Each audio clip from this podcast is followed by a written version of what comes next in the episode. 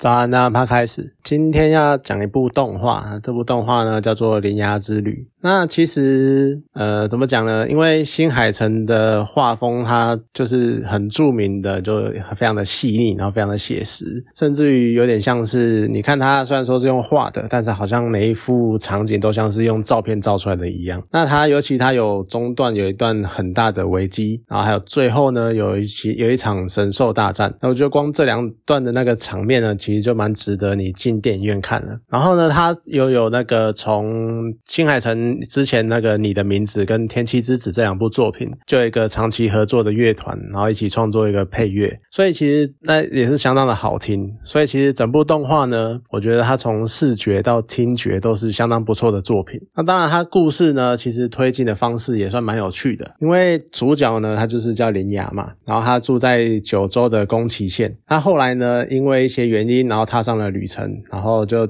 前往了四国，然后又跑到了神户，然后又跑到东京。那最后呢，他还前往就是他小时候居住的仙台。其实我觉得，要不是因为剧情的一些需求，就让他一路直上到北海道，整个纵贯应该也是蛮好玩的。而且呢，他旅途中啊，就是因为会随着地点的不同，你看他像从九州到了四国，然后又到本岛，就旅途中随着这些地点的不同，也会出现一些地方的差异，像譬如说语言的腔调，就像他。他他的阿姨，她是那种宫崎县的，可能她对他们来说可能就叫九州腔之类的。那一路上呢，到了四国，四国也会有他们的一些些微的腔调或用字的差别。然后到了神户，也是会有一些关西腔这样子。然后东京可能有关东腔之类的，就这些很细微的那些腔调的差别。然后或者呢，是有一些饮食文化上面也会有差异，像是可能你在这边吃这个什么面的时候，会加吃意大利面，可能有的会加沙拉，然后有的会加。什么美乃滋之类的不一样的差别，可能其实对于日本人来说，在这个感受上面会更有感觉。不过其实对于你看，像光台湾对我们来说好了，在台湾这个岛上，他们南我们的南北就有什么南部重北部重，然后还会有什么卤肉饭跟空肉饭的差别，就是各式各样这种食物上的饮食的变化。其实台湾这么小就有这么大的差异，那更何况是日本。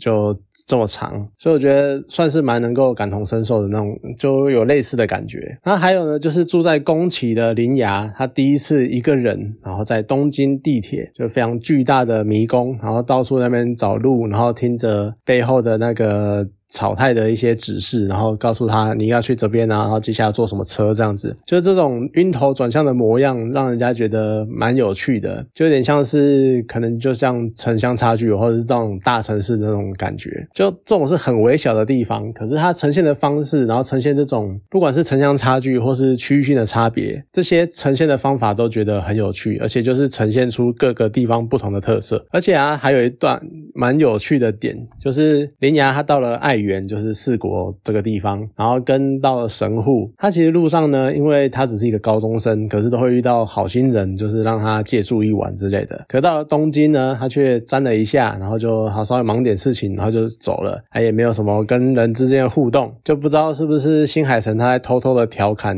东京的这些天龙人，就是冷漠没有人情这样子。啊，如果要去形容，就是我只有看过一次的《铃芽之旅》之后的那种感想，就我觉得可能会。被讲的非常的蓝色窗帘，就是片中有太多地方会让人家自己去脑补，然后自己去延伸出太多太多隐身的想象。那虽然说大家都会说这部是新海诚灾难三部曲的第三部作品，不过其实我对于你的名字跟天气之子的剧情印象已经很浅，就我大概只记得哦，你的名字的灾难是陨石撞击的事件，然后天气之子呢是最后的洪水嘛，然后就是大洪水的那个状况。可是呢，新海诚他在在访谈中说，就是其实你的名字跟天气之子都是在隐喻三一一东日本大地震。那这一次铃芽之旅呢，是更直接的在讨论地震这项灾难。就我还是会觉得蛮惊讶的，就是三一一东日本大地地地震对于日本人有这么深远的影响，而且非常的深刻。他们很多的作品，很多的。想法，甚至于影响他们很多创作的灵感之类的，都深深受到这场地震的影响。就他们会这么在意这场地震，我觉得是蛮惊讶的。毕竟对于台湾人来说，九二一大地震是我们曾经相当重大的灾难。但是二十过二十多年过去了，我们好像也没有什么很特别的作品，或是很延伸出一些什么作品或一些意象或一些创作去描述九二一这件事情，就不知道是因为我们不喜欢讨论灾难呢，就有的人可能会觉得说讨论灾难是在在消费受害者，还是说我们还是不习惯，就是那种面临灾难的时候那种负面情绪，我们不习惯把它摊出来讨论，我们还是习惯封闭内心，然后还是想要压抑在心里面，又或者甚至于是对于非直接的受害者来说，就九二一可能已经是历史名词了，可能已经被淡忘了之类的，就也是有可能的。好，那回到动画，就是他在故事里面呢，引发地震灾难的这个所谓的灵物，就是是叫蚯蚓，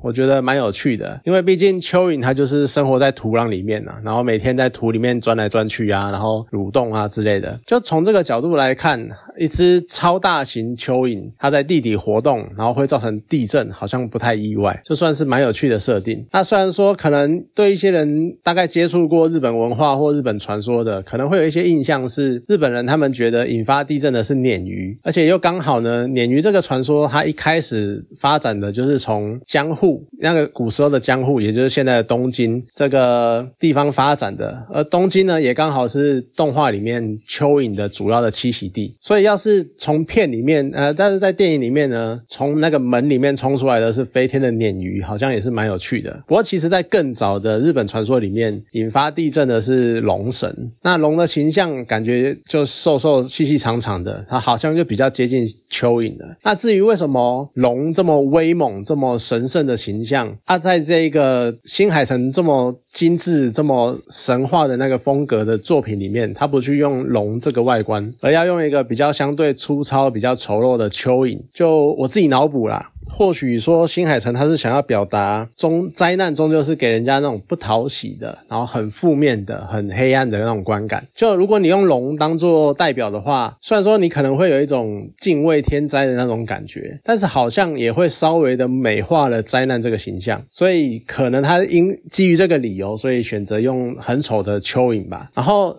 铃芽它的日文叫做十之妹，其实意思呢是麻，在日文中是麻雀的意思。就大概脑补一下，有可能。呢，它是在比喻说，在庞大的天灾面前，我们都像弱小的麻雀一样，就是非常的微不足道，然后非常的弱小。那当然，本片呢最重要的吉祥物当然就是大臣啊，就它是一只。神秘的白猫，它虽然说它非常任性，然后又到爱到处捣乱，然后到处乱东西，然后到处乱跑干嘛的，而且一直在他们两个面前就有点类似挑衅啊，或者到处乱跑之类的。可是我觉得，毕竟它是猫嘛，看在猫的份上就算了。尤其呢，草太他说神都是任性的，就对应在猫身上算让让蛮让人觉得有趣。那后段呢，才出现了另外一个重要角色，叫做左大臣。他其实戏份不多，他就只是出来，然后感觉就是有点。类似赶场跑龙套，然后就出来，最后跟那个蚯蚓本体大战一场这样子。只是他刚出现的时候呢，他跟大臣一黑一白，然后一大。重点是那个一大一小的身材差异，然后再加上他们这两只猫呢，就身负那种守护日本的那种职责，就瞬间让我联想到《银魂》里面的那个定村，它也是有两只破犬，哦，就是那个守护神，然后就那两只，其实在日本传说里面是一只是狮，一直是狗，只是它们就是特别的神兽。至于为什么会从犬变成猫，就当然是因为猫比较可爱啊，对不对？好了，我是猫派的，那种犬派的就不用跟我争了。好，那动画。里面它有设定，就是蚯蚓出来的那个门都是在废墟里面，然后这些废墟因为在废墟中，然后因为这些地方都是因为呃没有人去。然后渐渐的呢，就是被大家遗忘，被世人遗忘，然后忘了有这个地方，或者是忘了曾经在这边发生过什么事情。那这些地方呢，可能就变成了所谓的文字馆。就那个当下，我就想着，哦，难怪地震，台湾怎么台湾地地震那么多这样，因为台湾也是一堆文字馆。好，那当然它里面的设定呢是说，当这些地方成为废墟之后呢，这块土地就失去了所谓的人心的重量，然后变得非常的不稳定。其实我觉得这非常，真的是非常的日本的风格，因为他们都是会很。细微或者是非常的认真的去思考所谓的人与人，或者是人与土地之间的那种连结，就连他们关门之前，他们都要去回想曾经在这个地方生活的人，他们在。这片土地上面经历的一切，然后累积的回忆，还有累积的情感，然后就凝聚这些事情，就有点像是要回想这些事情，然后凝聚过往的这些所谓的人心的力量，才能够帮助弱小如麻雀的灵牙，然后去关上门一样。所以觉得这个方式其实也算是蛮有趣的啦。就它整部片的很多隐喻啊，或是比喻的方式啊，就都会有参考一些日本传统的传说，然后他再。去搭配它的一些现有的灾难，像是这就是以往都是可能比较夸张的事件，但是这一次就是很实实在在的用地震这个东西来当做呃探探讨的灾难跟议题，所以我觉得算是蛮有趣的，而且它可能你再多看个几遍，那对于很多隐喻或是桥段的连接的方式，甚至于你是对于角色之间的情感的连接，会有更深一层的感触也不一定，所以我觉得算是一部蛮特别的作品，蛮不错的，而且我。觉得相较于前两部来说，我可能会比较喜欢《铃芽之旅》。好啦，今天这部动画呢就讲到这边，好，谢谢大家。